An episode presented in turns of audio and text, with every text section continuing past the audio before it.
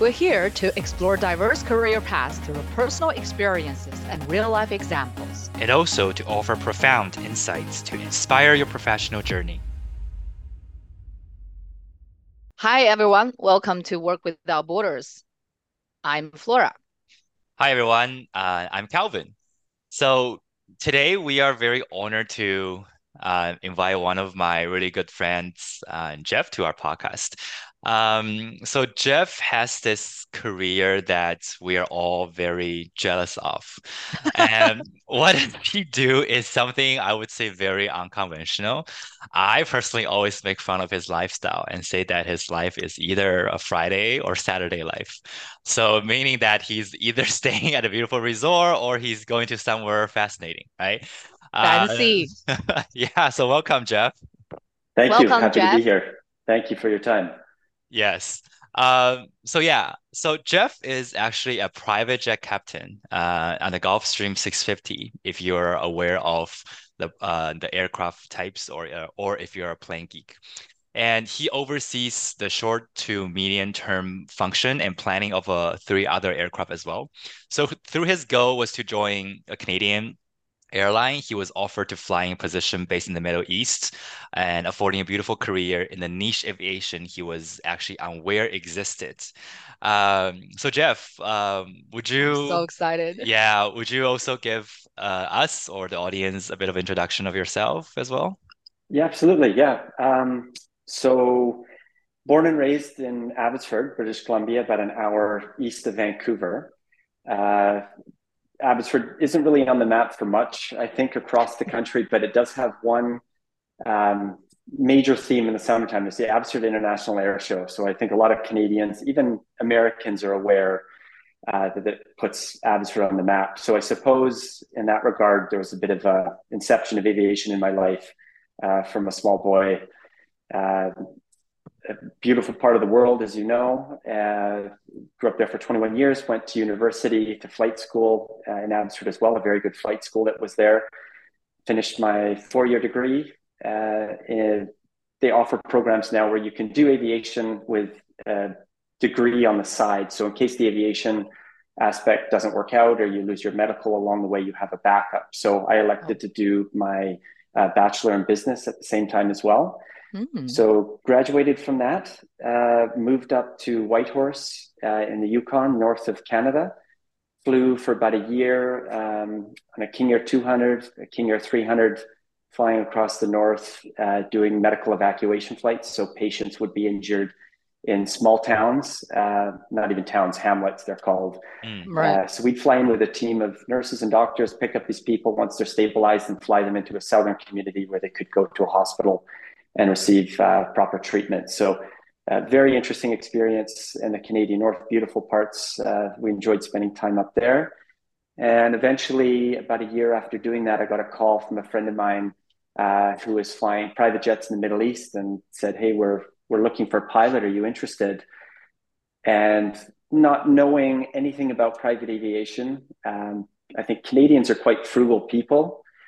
We you expect value from what we're what we're receiving. We don't want to spend more than we have to. So private aviation in Canada is very very small. I didn't know anything about it, Mm. but looking at his Mm. pictures on Facebook and you know speaking with him, it just sounded like this this incredible job. So I was fortunate Mm. enough to be selected for the position, and that was uh, many years ago, about 18 years ago now. So I've been flying for this family uh, for for 18 years. So that's kind of the long and short of it, so to speak. Wow. I mean, I personally don't know nothing about this whole industry, let alone the private jet. Um, yeah, that's everything you talk is just fancy and, and mysterious to me. So it you was a said that, learning curve for me too. Yeah, uh, it's a great point that not many people know about this. It's just elitist isn't the right word, but it's just very uncommon. Uh, so when you find people that are involved in this industry, yeah, you, you like to talk to their ear off, let's say, and, and find out as much as you can about it. Yeah. so so can you share a pivotal moment in your career? Like, um, did you want to get into like Air Canada, like a more uh, bigger company? Absolutely. Um, you know, Canada, the options are pretty limited for an Yes. aviation career. Uh, private, as I mentioned, Canadians are frugal. So for the most part, especially in the time that I was, you know, trained to be a pilot in the early 2000s, I think things have changed a little bit then. You mm-hmm. find more aircraft flying privately. But at the time, airlines was really the only choice. So mm. from being a small boy, you know, you want to be a pilot. Air Canada is the, you know, the, the, only goal really yeah. of, of any Canadian. So um, when the friend started talking to me about uh, private aviation, it just mm. looked unreal. You know, you're you're flying dignitaries and, and leaders. Uh, in my case, flying for a family mm. uh, to all regions around the world. Um, it, you know, you'd be silly not to to capitalize on something like this. Just even if it's not a long term thing, it comes with its own unique challenges. Um, if it's a short experience for you, it would still mm-hmm. very much be worth it to see what it's about. Mm. Absolutely, wow. absolutely. Yeah. So, so like you absolutely had no idea what you signed up for back then. There was a big leap of faith, and uh, to be honest, I think the only reason that it was comfortable for me to say yes to this because I had a very good friend of mine who was already there and had been there for ah, years. Okay. So yeah, I trusted his opinion, and the fact that you actually knew somebody who was already there made all the difference, rather than just you know applying for a random position and moving all the way to the Middle East to accept it. Mm. Um, big difference there. Okay, okay. Yeah. I mean, I'm a plane geek myself, right? But what specific training do you have to do to do, you know, private jets uh, itself? Is it yeah, like different from commercial airplane pilots? No, it's pretty much the same process. And general guideline, uh, if I walk you through it, is uh, the first license you'll do is what they call a private pilot's license. Uh, it's about 50 hours of training. Um, and all that license allows you to do is to be able to fly but not be paid for it. So you can't you know fly an airline or people can't pay you to operate the plane. You can take but your you friends up flying own... for a weekend. Oh. yeah exactly. Yeah yeah.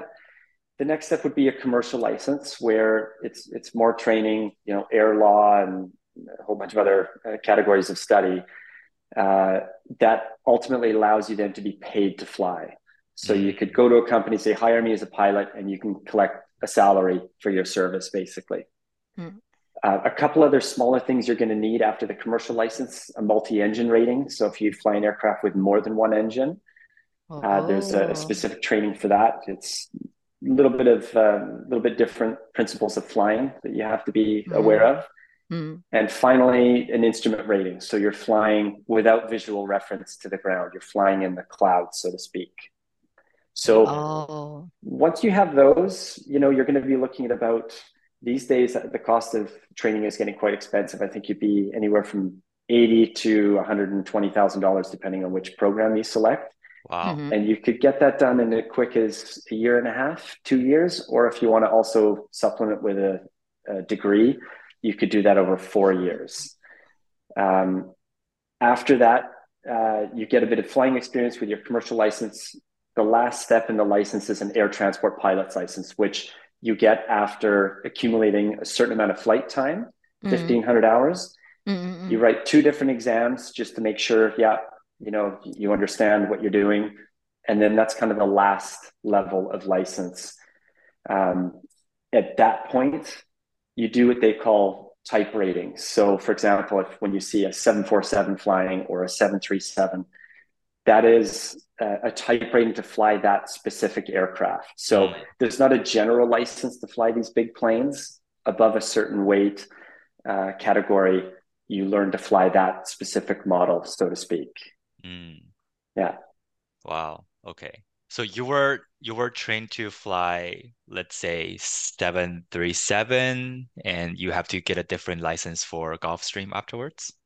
Uh, well, you could do them independently. That you don't need one to do the other. So once okay. you have that mm. base license, yeah, I just go to a training provider oh. that okay, okay. Um, can do the the Gulfstream 650 in my case, and in which case you do the month long course, uh, and then you get that on your license. So wow. it, it's similar to commercial, mm. uh, but it has its own nuances. Let's say, uh, but generally speaking, is is quite similar. Okay, mm. but yeah. like but like I didn't know the tuition is actually this expensive, right? Like oh, like, it is very expensive. Like, do you have to do this out of your own pocket, or is it like a contract that? Because I know because uh, my brother, so he's a um, uh, captain uh, in one of the Chinese airlines, right? So from what I know is that um, you need to sign like a certain contract with them. For example, you need to serve this company for 99 years and then you undergo the training afterwards. And then so the company will pay for all the costs Everything. associated with it. But afterwards, you have to fly for this specific company for the rest of your life. Right. That's a great question. And that depends on region, basically. So you'll find in the Middle East, uh, some Asian countries, um, they have programs that are called ab initio, which I guess is Latin for from the start. So what they do is they'll go to university and accept applications for people that want to be pilots with no training and no experience. Uh, put them through a series of tests that you know test their character and, and knowledge and you know how well they can learn. And if they're selected, uh, at that point, the airline trains you from no training to being a, a captain on whatever airplane they need. Mm. And at the end of that, you're bonded. So in the case of your brother, yeah, he would be bonded mm-hmm. to whichever airline for a certain amount of years. Right. It's right. it's very expensive, and they really don't spare any expense to train their pilots well. Right. There, there's a lot at stake. Alternatively, in countries like Canada, we don't have or are just starting to kind of get these programs now. Uh, where oh. instead of in my case when i went to school I, I paid for that that was out of my pocket now with uh, you know shortage of pilots around the world. The industry uh-huh. is a fantastic time to be a pilot and they're realizing it's prohibitively expensive the cost of fuel kind of being you know, the main driver in that. Um, they're realizing that yeah the average person isn't going to want to pay $100000 and then join an airline. Your first few years you don't get paid that well. So you're maybe uh, say about $70000 for your first couple of years you know, when you're 100, 120,000 dollars in debt, it, it, just doesn't make sense after a while. And we're kind of at that precipice where Canada and other countries are now kind of following suit in that. So the industry is changing a little bit uh, in that regard, which is good. I think that's going to serve the industry well. Wow. Yeah. Wow. I mean, I have to say, Calvin and I may ask some question very, very shallow because we literally know nothing about this industry. but since you mentioned about economy, let's talk about that. Um, so what's the what's the salary range in, in terms of like commercial pilot versus private jet pilots? And then especially yeah. now you mentioned it's like everywhere is insured of pilots. But yeah, that's a great question. Um, I, I don't have airline experience, but I have a lot of friends. Actually, basically, all my friends fly for the airlines. Uh, I'm, I'm, the only corporate private pilot uh, oh. that I know. Uh, You're, You're the, the richest. the outlier and the richest. so I would say that the, the corporate scale, first of all, depends on the size of the airplane you fly. The bigger the airplane you fly, mm. the more money you get. Because you know you're flying in different parts of the world. There's you know different airspaces and structures you need to know yeah so it's more responsibility more knowledge so you typically get get paid more. In corporate aviation private aviation you get paid more sooner in your career because we don't have things like a pension uh, you know the backside that airlines do where you you start your career making a small salary depending on your seniority and which airplane you fly. You start making more gradually over your career and at the end, yeah, you have a pension and and these other things you can rely on. So um, it's a little bit different in that structure. In in terms of a dollar figure, um, I would say in the airlines you might start as low as say seventy thousand dollars a year, but your final years of being you know captain, depending on the amount of time in in the company too, right? There's a lot sure. of uh, uh, variables here.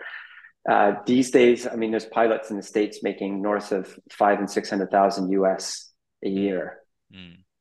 Um, on the private side of things, uh, I would say roughly the same, mm. maybe a little lower on the high end, like 360 to 400,000 a year would be kind of the highest side because you're getting that earlier in your career, if that makes sense. And it depends on your employer. Some of them are more generous than others. Private aviation is very subjective as well. So uh, if you have an ah. owner that's a bit of a, a cheapskate, uh, you might be out of luck. But uh, the family I fly for, I think they like seeing familiar faces, you know, that are flying their planes. So they're happy to to pay and give conditions to the job that are conducive to keeping people, which I think is smart. mm. training is very expensive. So oh, you yeah. want to keep people uh, with longevity, and a little bit more salary goes a long way, in my opinion. Yeah. Also, if, the privacy and the security. If you know this person for over 10 years, it's more trustworthy than to hire someone cheaper from nowhere. Exactly. Nobody Absolutely. Yes. Yeah. I've been here 18 years, for example, and you feel like a bit of an old shoe, which is, you know, a nice feeling. You're just so familiar with them. They're, they're kind and, and generous. You, you appreciate their sense of humor and uh, the humility they have. It, yeah, it, it's very nice. I'm very, very fortunate. Wow. So 18 years, hey? I mean, I can barely think of staying in one company for 18 years. I mean, there must be something that, you know, makes you stay. So tell us what it is. exactly. Well, so a caveat to the 18 years, I do work uh, month on, month off. Um, so you could kind of divide that by two in a sense. And the reason for the month on, month off is, uh, you know, you're you're at work for your month on, and you're on call the schedule changes quite a bit. It could be, uh, you know, different members of the family want to fly somewhere short notice. So they want the airplane staff 24 hours a day, 365 days a year to absorb these types of changes. Wow. Um, so you can't be on duty forever in that regard. So we work a structure of two pilots on duty, and then the mm. other two pilots are at home. And that's how the mm. month on, month off works. Uh, so yeah, 18 years has gone very quickly. Mm. a few more gray hairs uh, as the years go by here, but yeah, it, has gone quick. It's been a very beautiful career. I think anyone in aviation would attest to that. That uh, it's a wonderful profession to be involved in. So, so your your employer has more than just a you as a pilot. They, they they must have more. How how many how many pilots do they have?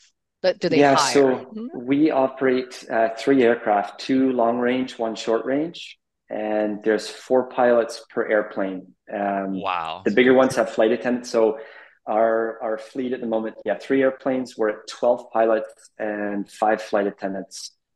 Wow. Uh, that, that serve the family. And, you know, Serve it sounds, one family. One family. Yeah. It, look, it, it sounds opulent, but when you see kind of the, the day-to-day running of it, I mean, between the business and the pleasure, it it works as it should. It, it's it's not as ridiculous as it might sound from the outside because they're a very busy family. okay. I, they must be. They must I literally can't imagine. Like I was gonna ask, like even though you have these much of resources, do you need to travel that much? But maybe you just answered my question. Yeah, you know, you've got things like scheduled maintenance you have to contend with. So, say roughly six weeks out of every year, each airplane is down. So uh, oh. You lose a little bit of that, so you want a little bit of redundancy. Um, so yeah, there's there's justifications, believe it or not. Um, it, it, might sound a bit wild from the outside, but when you're involved on on um, the planning and running of the company from the inside internally, uh, you see that with all the moving parts, three is mm. actually a pretty nice number to have with the amount of family members that that he has. wow. Okay. Okay. I mean, I would actually be laughed to death if I had one, but let alone three. No, okay, still, we're yeah, we're living I, a different um, parallel world. no, I think this is literally out of our imagination by this point. Absolutely, I I, I really absolutely. can't just. I mean, yeah, business. I I kind of get it because there are so many like a million miles um uh customers and for business traveling so much, but like to to travel that much for leisure purpose, I just I, I it's out of my measure. Maybe it's for business purpose too, right? Yeah, yeah or, it, or a mix it, of both. It's a lot of business. It, it really is, and to, to justify a lot of the uh, components of private aviation, I mean, time savings is massive, right? Like literally, uh, when the owner gives us a time, say he wants to take off tomorrow at 10 a.m. You know, he shows up at 9:30. The plane is fully ready. He sits down in his seat. By the time we're closing the main cabin door, the engines are starting and we're taxiing out, you know, within five minutes of, of him having sat in his seat. Wow. So, you know, and the backside, when you land, he goes right to his car and he's driven immediately off the airport. His luggage is in the back already. You're saving, you know, four or five hours on on every flight. So there, there are justifications um, at, at, this level. Time I, I believe so. Everything. I'm yeah. sure it's worth it because maybe you're at that level. One minute of your time is worth like millions of dollars, right? So you yeah. want to make sure. Yeah. Could, I mean, yeah. that's even tied into uh, aircraft manufacturers these days. You know, the airplanes are flying faster and faster. Nobody wants to waste that time in the air because you know maybe you're conducting a business meeting as you're flying, but other than that, flying is basically dead time, right? You're you're not at your mm. destination, and you know you're not in a meeting on the ground or with your family or mm. leisure time that you're enjoying. So, um, yeah, it, that saving minutes mm. is in every column of, right. of this industry. Right. So from what I have known Jeff, right, out of this past, I don't know how many years, um, to me, he's either staying in a resort in somewhere in the Middle East, or he's just flying to travel to Mykonos or like Italy. Mm. So, like, you know, now it's you know your time to ju- just give it to a fair justification, Jeff. So tell tell us all about like what is your uh, schedule or like what is your day like as a as a private jet pilot? Yeah, keep in mind there's a bit of a social media effect right? I think maybe you're. I'm, choosing selectively which pictures to upload that uh, maybe you're you're making this justification from. Um, yeah, we fly to a lot of nice destinations. We're very fortunate uh, all over the, the globe. These airplanes have a long reach. So, uh, North America, South America, Europe, Africa, Asia, literally everywhere but Antarctica. Um, some countries you're happier to be in than others. You know, the infrastructure could be a mm. bit of a mm. struggle in some locations. Security is a concern. Uh, you know, you could be in uh, North Korea, you could be in Venezuela, you could yeah, anywhere in between. And mm-hmm. if uh, a, lot of these men that have private jets or companies that have private jets, they're they're making their money by uh, being in emerging economies, right? So you're often in countries as well. To be fair, Calvin, to balance out the pitches that you're seeing. you're mm. counting the hmm. days that you're there, wishing you know you were somewhere else, if, yeah, if that's um, fair. Mm, yeah. Um, but yeah, in terms of the day to day, Calvin, to answer your question, uh, the way our company is structured, that uh, you know we typically get notice. Uh, I'd say about five to seven days ahead when there's a flight it goes to a dispatching company who, who sends us all the timings, you know, the, the takeoff time, the flight time, the arrival time, and some other critical trip information. Uh, we're making some preparations leading up to the trip, you know, arranging our own crew pickup, uh, hotels, uh, you know, that kind of light keeping. And then when it comes time for the trip, uh, it's actually quite easy. Uh, our dispatch is done for us, so our flight plan is given to us we know the route, we know, mm. you know the fuel we have to take. Um, and yeah, often once we're in the air, the, the planning is the hardest part, right? So once you're in the air, the, the work is behind you and it's often wondering where we're heading for dinner that night. wow, so this is what you worry about, right? Most of the days. so so when you're when you're on duty that month, you basically just stand by. Correct. Yeah, we have the phone 24/7 with us. Yeah whenever they want to leave to wherever, you just to stand by. Exactly. And that's pretty rare that we get those short notice calls. You know, the odd time, you know, hey, how quickly could you get to the airplane? Uh, two hours, two and a half hours, we could be airborne. So uh, depends on the owner. Some people fly by the seat of their pants. Mm. The people we work for are uh, very planned, punctual, no surprises. Mm. So we're just mm. very lucky. I, I think to a high degree, your satisfaction and longevity flying in this career is dependent on your principal, on the, mm. the, the, person that you fly for. Mm. Um, there's some nightmare stories out there, I have to be honest. bring, bring it up. oh, I mean, as I say, just a lot of last minute stuff um, and surprises. Yeah. Um,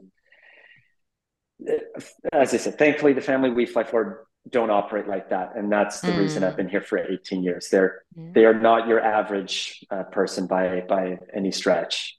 What's the shortest notice you have ever gotten? Uh, yeah it'd be like i'm at the plane in 20 minutes. Get here as soon as you can and we'll wow. just go. So yeah he's there or one of the family members is there before uh, you get to the plane. But look they understand you can't make the impossible happen. I think you know, based mm. on movies and, and all this about people that fly in private jets, they can be, you know, insanely demanding. Surely there's a bit of demands, and it should be. You're operating at a very yes. high level, so you expect things to work as they should. Uh, but it's not like in the movies. They understand there's physical limitations to how quickly someone can get to the airplane. wow. I mean, can you share a story? What's your biggest crisis ever? Um, like in terms of say an emergency or something uh, on the airplane, or yeah, or... just uh, in your in your career, because I mean, flying a flight is already very uh, risky, right? And then stressful. I just want to know yeah. stressful, and what's the biggest crisis or most dramatic uh, moment? Yeah, I'd say you can think of a few, some a little more latent, some a little more requiring immediate attention. Right. Uh, I'm going to date myself here, but um, the Arab Spring, I want to say it was at 2012.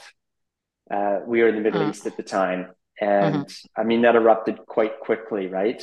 Uh-huh. And we mm-hmm. were in the Middle East at the time. So, you know, you're watching the news, being in a region of the world where this is literally happening mm. right down now. your street you know, mm. and you don't know where this is going to go. There's a whole revolution, and the government's being tossed out, um, and and you're just sat in your hotel room or your apartment thinking, oh boy, like should I just get on the next commercial flight out of here and head home and, and call it a day? Mm. So you know you have, you have a lot of concerns about your your safety and sometimes the longevity of the job. Uh, another example would be uh, COVID, right? When COVID kicked off, the travel industry took a serious beating. Mm-hmm. Never mind, you're concerned about your health. You know, you're in remote parts of the world, perhaps worried if you get sick. You know, is this right. virus the killer that it's made out to be in the news? Um, I remember that being a stress. Thankfully, that seems to have uh, sorted itself out. Mm. And maybe a third example, something a little more acute. Um, you know, you have in-flight emergencies every now and then. Probably the, the biggest one in my career has been uh, similar to Sully Sullenberger the A320 that went in the Hudson River there. Well. Uh, we had a bird go through one of the engines just after we took off as the plane was leaving the ground. Oh my Thankfully, only the one engine, and it wasn't serious enough that you know it, the engine didn't blow apart. Uh, uh. Just simply had to bring it back down to idle power to stop the vibration. But you know, you do an uh. emergency landing and you, you make all the, the precautions.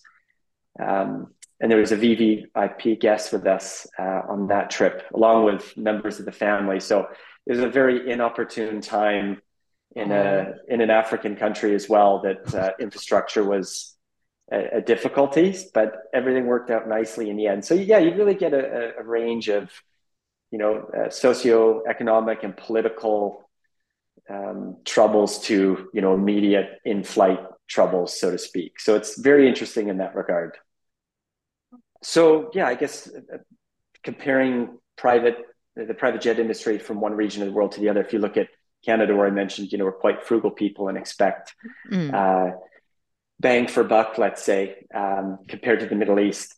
You know, if you go to the Middle East, it's all about service, right? They want, um, you know, China. The food has to be served on on China.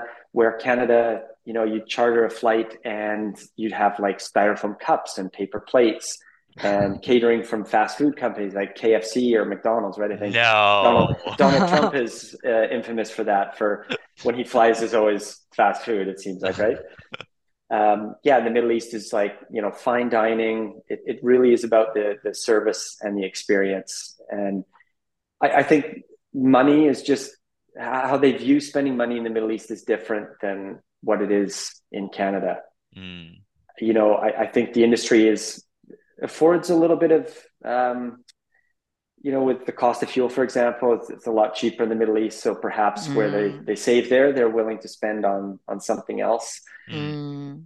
uh, but yeah the, the service i mean if you've traveled to dubai yeah. uh, a similar country i mean you just know you check into a hotel and the service is is next level so if that's gotcha. the service you're getting at a hotel front desk you can imagine when you step onto you know an 80 million dollar private jet that you're paying fifteen, twenty thousand dollars an hour to fly on, um, you're expecting the best.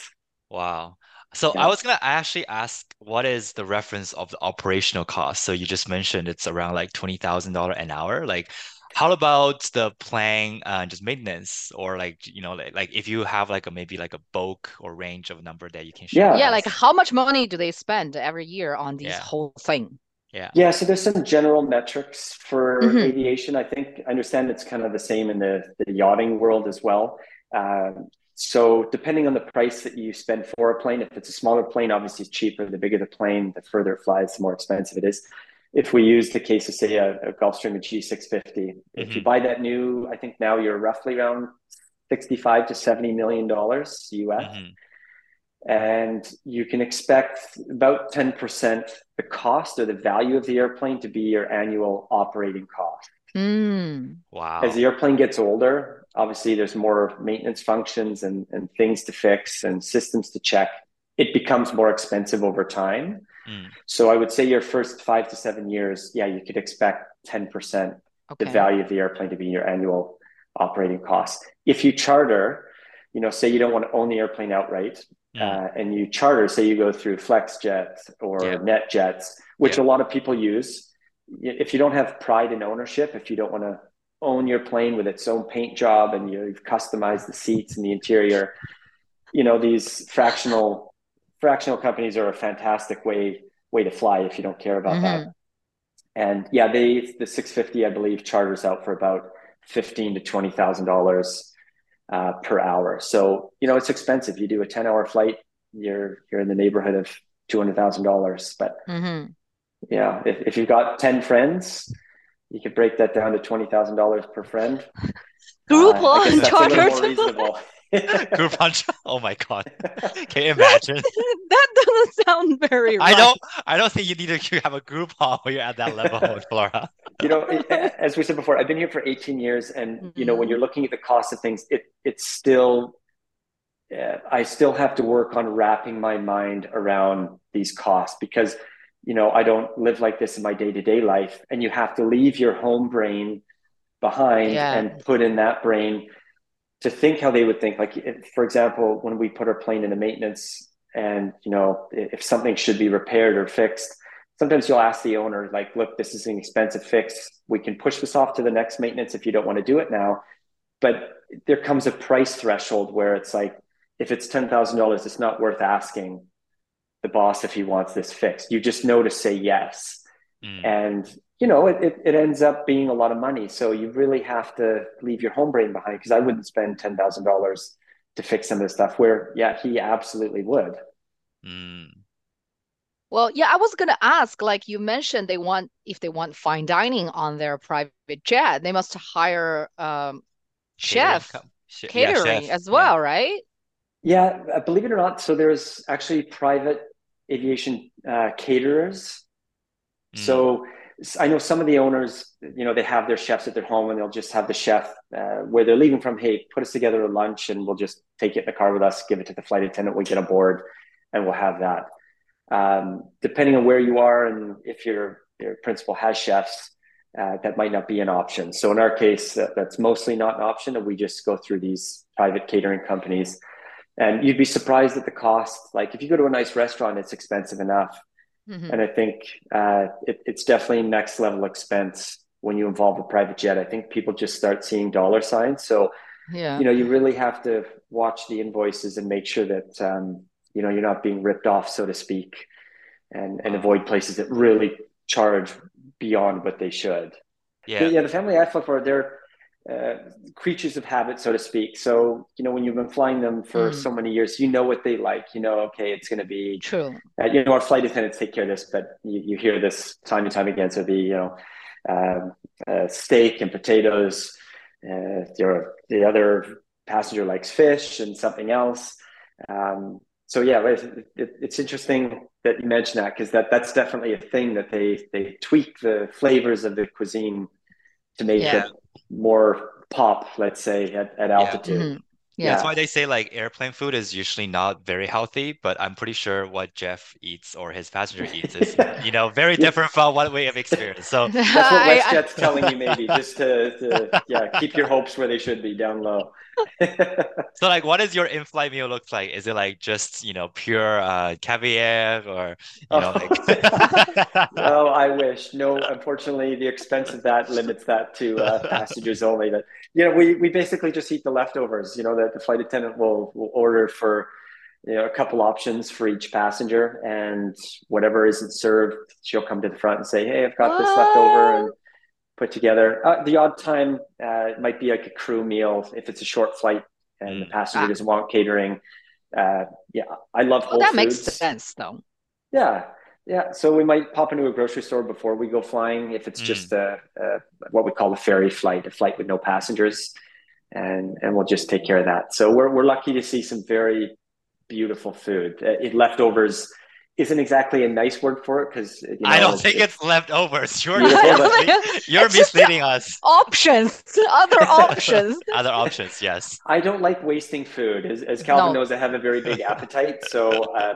I enjoy my food, and yeah, we're we're very fortunate in that regard uh, to to eat the leftovers, quote unquote leftover quotation yeah because because i'm pretty sure if you're flying you know passenger that is like you know um billionaires right like they they like to have their options. They want to have 100 options you know and then they only have this big of stomach so they can only have two out of this 100 options. So jeff and his crew can have the 90 the rest of 98 so that's so-called leftovers right? You know i, I just i, I think you, there might be a bit of a misnomer. I feel that uh, through movies and social media they, they show these you know wealthy people as like demanding and they want all these options. I think you'd be surprised with how simple really? most of them travel. You know, it, it's kind of like an old money versus new money type thing where oh. you could just see old money and new money a mile away because new money is flashy and demanding and, and, in your face, and old old wealth. Um, it's it's quiet and it's understanding and it's simple. And I personally am so fortunate to have experienced with passengers like this that that old money. Love so it. Yeah. So it's quite different from what we have seen, right, Flora? You know, like if you if you uh, Instagram, you know, like you will see, you know, there's some um, celebrities yeah. out there, right, flying in yeah. their Hermes, like this and that. like no, none of this. That's definitely out there, um, but yeah, not not in in the case that, mm. that I fly it for, which I love. You know, they they don't like waste. They're they're simple uh, friendly, good sense of humor, just very kind, very kind people. And you know, these got kids and they're all working hard. They go to school. Uh, just amazing people, and nothing but but respect for them and um, the parents, uh, how, how, they've raised their kids. Really, a tip of the hat. Wow. Yeah, not spoiled. I think that's the takeaway. Just not spoiled at all. That's great. I mean, yeah. if my if my traveling is taken care of, by private jet, I will be very, very uh, nice and unstressed too because oh. I don't have to I don't have to line up, check in, and everything. Um, I think I'll be very calm as well. Um, I think it's one of those things you get used to over time as well. You know, like you yeah, say you buy a new car. yeah, your body just responding to that. Yeah, and then six months later, you don't you forget that you're driving this new car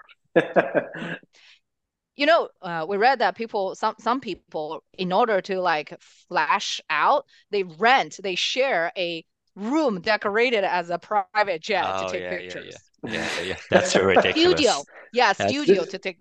That's ridiculous. The good thing about being a pilot and you know you spend a lot of time in airplanes and different types of airplanes is you can see very clearly. It's all in the details. so if someone sat by a window and there's a detail that doesn't look right, you just know that it's no, fake. That, that's actually not a real airplane. Yeah. And look, it takes real money to operate these types of things, and you could tell if if I don't know if, if you're familiar with who they are and they're sitting in this big jet. Well, look, that's twenty thousand uh, dollars an hour to operate. Like. Uh, that takes billions of dollars that, you know you have to be worth that to be able to mm. to run these types of machines so yeah uh, it's it's almost have it's almost have to be your disposable income to do that you can't just right. like that's all of your money right that's just right. part of your money you're that's maintaining right. your real estate as well you're maintaining your yacht as well like it's just part of your disposable income yeah it's impressive how much you have to generate to to fund this for sure That's crazy. Yeah. Yeah. So so like what's the most luxurious or extravagant request you've ever received from your passenger? Oh, yeah, you guys would probably be bored by this answer. As I say, the, the family flight for is just so reasonable. Um, old money or boring? Old, money, old money, yeah. And but look, I, I hear crazy stories, and I can just yes, uh, please. pass along stories that I've heard. But uh, there was um, a, a, case, a former colleague of mine um, flying for a family in the Middle East, and I think he'd like these specific watermelons Okay. And they had flown to, I, I believe at the time it was maybe somewhere in South Africa, but they'd forgot these watermelons. So he had the plane fly back no. pick up these watermelons. No. And fly Literally, them. carbon footprint is not in their mind. yeah, I, this was like pre carbon footprint discussion. Uh, nonetheless, still doesn't invalidate, uh, I suppose, that the, the waste that that is. Um, the other story that, that comes to mind when you ask that question, uh, uh, another former colleague of mine, um, I guess his, his owner, uh, they had a dog that they liked to spend time with during the week, but they would fly it to the trainer on the weekends. So they would hop on this plane and fly to, to be with the trainer over the weekend. Oh, my oh god. I mean, I've never. This dog has a problem. So it's not a trained skill. I'm jealous of this dog's life. yeah, he's he's living a, a, good life. There's no question about that. But oh my look, God. I think with with wealth comes responsibility as well, and uh, that that's perhaps crossing the line. Yeah. Um, you can put that money to good good use in other places. Wow. So I feel like you know because you like I don't know. I mean, like to me, sounds like the work part of your life is just something that is very out of our own reach, right? Like it just feels like you know, like you're living the bubble. But when you're like one month on, one month off, like afterward, does it take a long time for you to readjust it, you know, mm. to the normal switch. people's life? You know, there's like a switch. Oh, totally. Yeah. Um, to bring in kind of the what that looks like, you know, if you're looking at my Instagram and everything looks amazing in these locations, you have to remember you're I need to follow from, that. you're away from home a month at a time, right? That's a mm-hmm. long time. You know, if you're in a relationship or for my colleagues that have kids, oh. uh, you know, that that's heartbreaking uh, to be away from home that long. However, you're able to justify it. You know, if you worked a nine to five job, well, you see your kids in the morning for maybe an hour, you see them for a few hours at night. I guess they've done the math and said, "Hey, look, I actually spend more quality time with my kids exactly working month on month off than I do." So there's a bit of up and down with that. Um, you know, you're fighting jet lag a lot. You know, it could be ten hours of jet lag when I fly from. I live in Vancouver uh, as my home for my month off, but when I go to work, if I'm anywhere between say London and Dubai as a range, you know, you're eight to ten hours of, of jet lag to start and then when you start flying you know maybe the next day you're you're in that mix again. Maybe you've flown to new york and um, so there's a part that that you don't see it that that i suppose takes a toll on you as as any job does.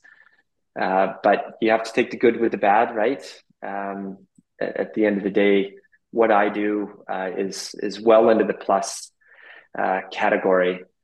Uh, so you just yeah it's tough for example to book vacations as well, like with friends. I think Calvin knows this when if there's something coming up and hey Jeff, can you like are you, are you free in June for two weeks? We're going to do a cruise or something like that. I'm like, mm-hmm. oh, that's you know, if it's February, that's even way too long for me to confidently yeah. say yes, I, I can be there, can't be there. And really, my holiday is being at home after I've been, you know, in hotels mm. for 30 days. Uh, probably one of Marriott's best clients. Love, yeah, he was talking about that. I love being an ambassador elite guest, but my holiday is coming home, walking through the doors of my apartment, mm. uh, you know, seeing my partner, going into the kitchen. I can eat a bowl of cereal when I want, or mm. make coffee, and you know, just these small things that are.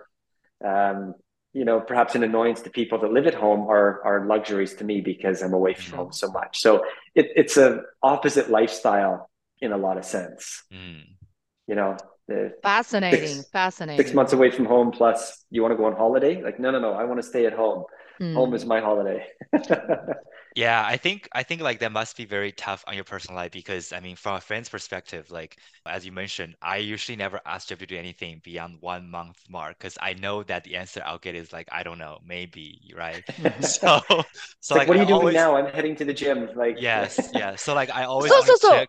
Mm, I'm sorry. So it's you don't know. I thought it's like first of every month. no, no, no, no, no, it could be all over. So, for example, I leave for Oh. work um, on February 17th, which is a Sunday, and then I'll be gone for 31 days. So, month on, month off is just to, yeah, You just I don't guess, know. Oh. yeah.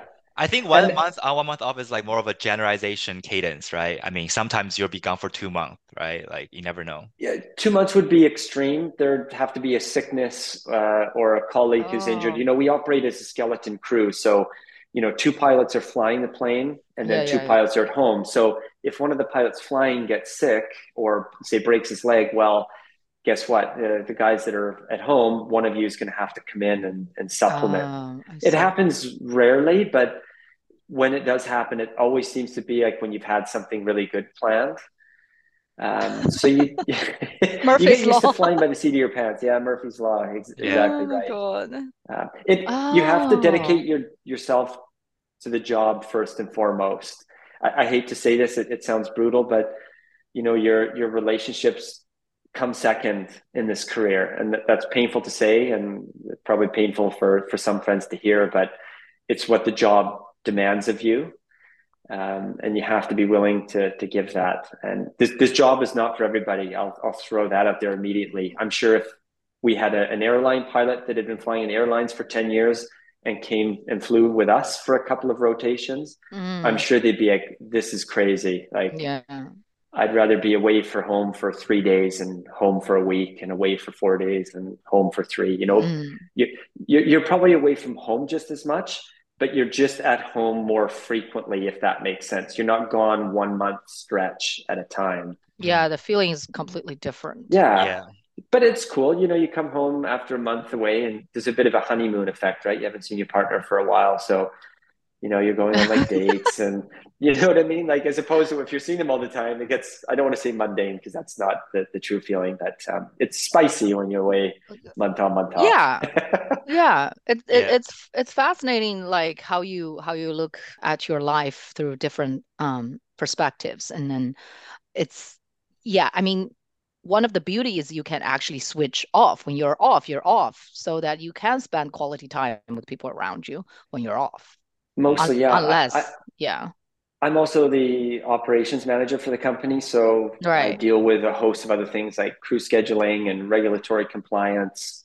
Uh, so generally, I've got a few hours every day of, of emails that I can do and, and catch up with colleagues, which I like. I don't like leaving work and being disconnected from what's going on. I, I feel uh, Yeah. that that's I'm, I feel I'm good at that, and that's what I like to do.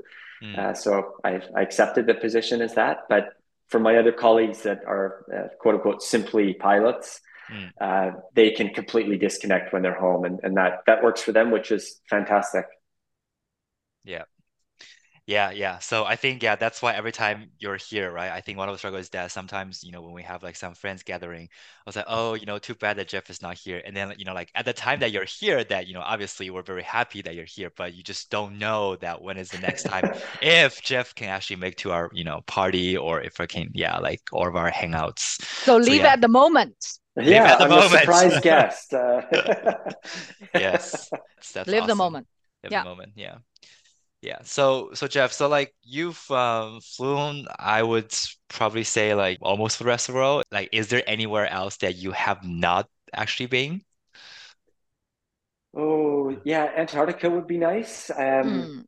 you can fly and actually land on an ice runway there, uh, and there's some uh, Ooh. owners that that are very adventurous and like to do those types of things. Um, we like to try and leave hints in the airplane uh, through like travel magazines. You know, we'll like dog ear a page in a uh, Condé Nast magazine or something, and hope that as the passengers flipping through that, you know, they'll they'll see this and the interest Want to take. go. Yeah, um, but yeah, as I say, they're they're creatures of habit. I think they they Mhm. like what they like and they know where Yeah. they like to go.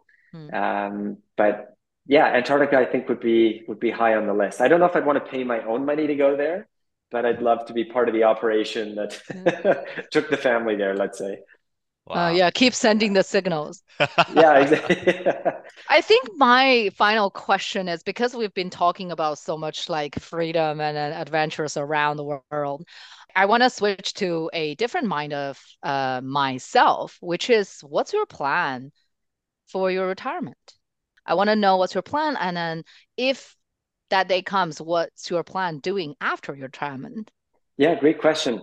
Uh, thankfully, I don't have dependents, and dependents are not in my future plans. So obviously, that frees up you know a lot of capital and yes um, financial freedom. Let's say it certainly comes a lot earlier uh, mm. without kids. So right, I like to think I'm pretty diligent with uh, my savings.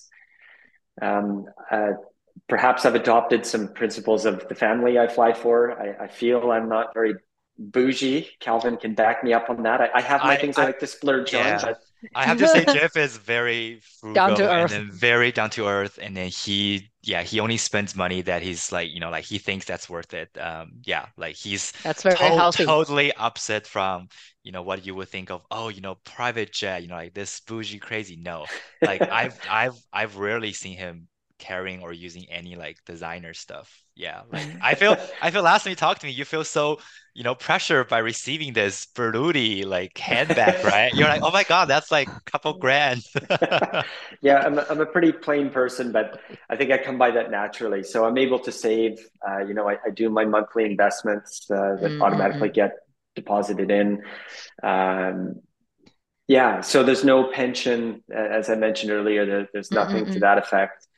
Uh, but I, I, could see at some point, I, I, love my job, but there will be a point where, you know, the, the commercial travel, you know, 24 hours when I leave Vancouver to arriving in the Middle East, those types of things will become a little less um, desirable, let's say. Yeah and perhaps flying something more locally. Like I look at uh, Vancouver, we have Harbour Air, for example, that fly the seaplanes. Oh, right, right. And think, hey, they've got a great job. You know, you're flying during the day. You know, you're not flying a 12 hour all night flight like we do once in a while. So you're flying during the day. It's short flights um, in a beautiful part of the world. So you know, I'm I'm open to that kind of thing. Mm. But I like to think I've probably got at least I'm 40 now. I would say at least 15, maybe 20 years uh, in the job I'm at now before I, I start to explore um, mm. semi-retirement projects, let's say. Mm. Um, but you know, you've got lots of options. You could be a sim instructor. You know, they've got um, a, mm. a, great career path as well.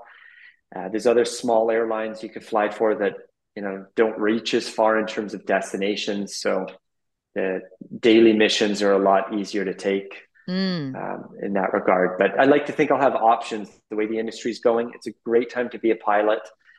Uh, it looks like the trajectory is going to keep that way. So mm. um, I think things will be on my side. We're we're just very fortunate as a, a generation of pilots uh, to be here at this time, enjoying what the industry is putting forward to us. That's awesome. That's awesome. We're very happy yeah. for you. Yeah. One one last question is that do you have any advice for aspiring pilots out there who's looking to become a commercial or private jet pilot? Yeah, absolutely. Um, I would say certainly in terms of uh, being a pilot in Canada, uh, I feel it, it can be a, a tough start, a rough start to getting into the career. Mm-hmm. It, it's getting easier because, as, as I said, the industry is just doing so well that um, compared to the time when I was uh, uh, graduating from flight school, you know, you basically had to move to the Canadian North and fly, you know, these small planes in undesirable locations, uh, and you were planning to leave as as soon as you could um, once the next job was offered. You know, so if if you don't have that desire and, and love of being a pilot, uh, I would say it's going to be a, a, a, tough career to get going in. So, if you're unsure if you want to be a pilot or not, I would say an easy default would be to to say no. Um, mm. Just it's a lot of capital, and, I and love it. It's a tough start. Um, if you love aviation and you've always wanted to be a pilot, it, you have to do it. it. It's such a rewarding career. Mm. And I would say the next big thing in, in that process is just networking with people. It's people that get you the job. in my case, I'm here flying for this family because of a classmate of mine. Mm. Um, mm. you know, I, I, showed up with a certain skill set, of course, but he's the one that got me uh, with my foot in the door. And without that, I, I, wouldn't have heard about this. So I would say networking um, is is very important. And pilots are good at that naturally. I don't know. We just we're of the same mindset. Uh, we've found something that we love to do, and we share that passion with each other. So the networking I find is just uh, comes very easily. Mm. Yeah. Awesome. And enjoy the ride. Pilots are very destination driven. Mm. You know, I, I would say and encourage any pilot that's starting just enjoy the process. I know that's tough. You're mm. maybe in a spot in your career where, oh, if only I had this job or was living here, or there's always a reason to to be looking forward. But just to sit back, trust the process, work hard, you know, enjoy the time you're spending with your your colleagues, the other pilots or the flight attendants in in the parts of the world that you're at, because it, it will happen. Good things are coming. Mm. Uh, enjoy the ride. Well, yeah, that's I mean, great. Enjoy the ride. Enjoy the ride. Yeah. yeah. exactly. So yeah, I think thanks Jeff for you know coming here with us, not just sharing fascinating sides um, of your life, right, or like your career through your private jet eye, but also I think you share more of a genuine kind of a struggle or that challenge that you've um, been facing throughout this year, right? So yeah, we are truly appreciated that. Thank you so much. Thank pleasure. you so yeah. much, Jeff. Thank you. I hope I've done justice to uh, the the it's career. Eye-opening and... conversation. very, very yes. Fly high and live the moment. Okay. I like it. I like Enjoy it. the ride.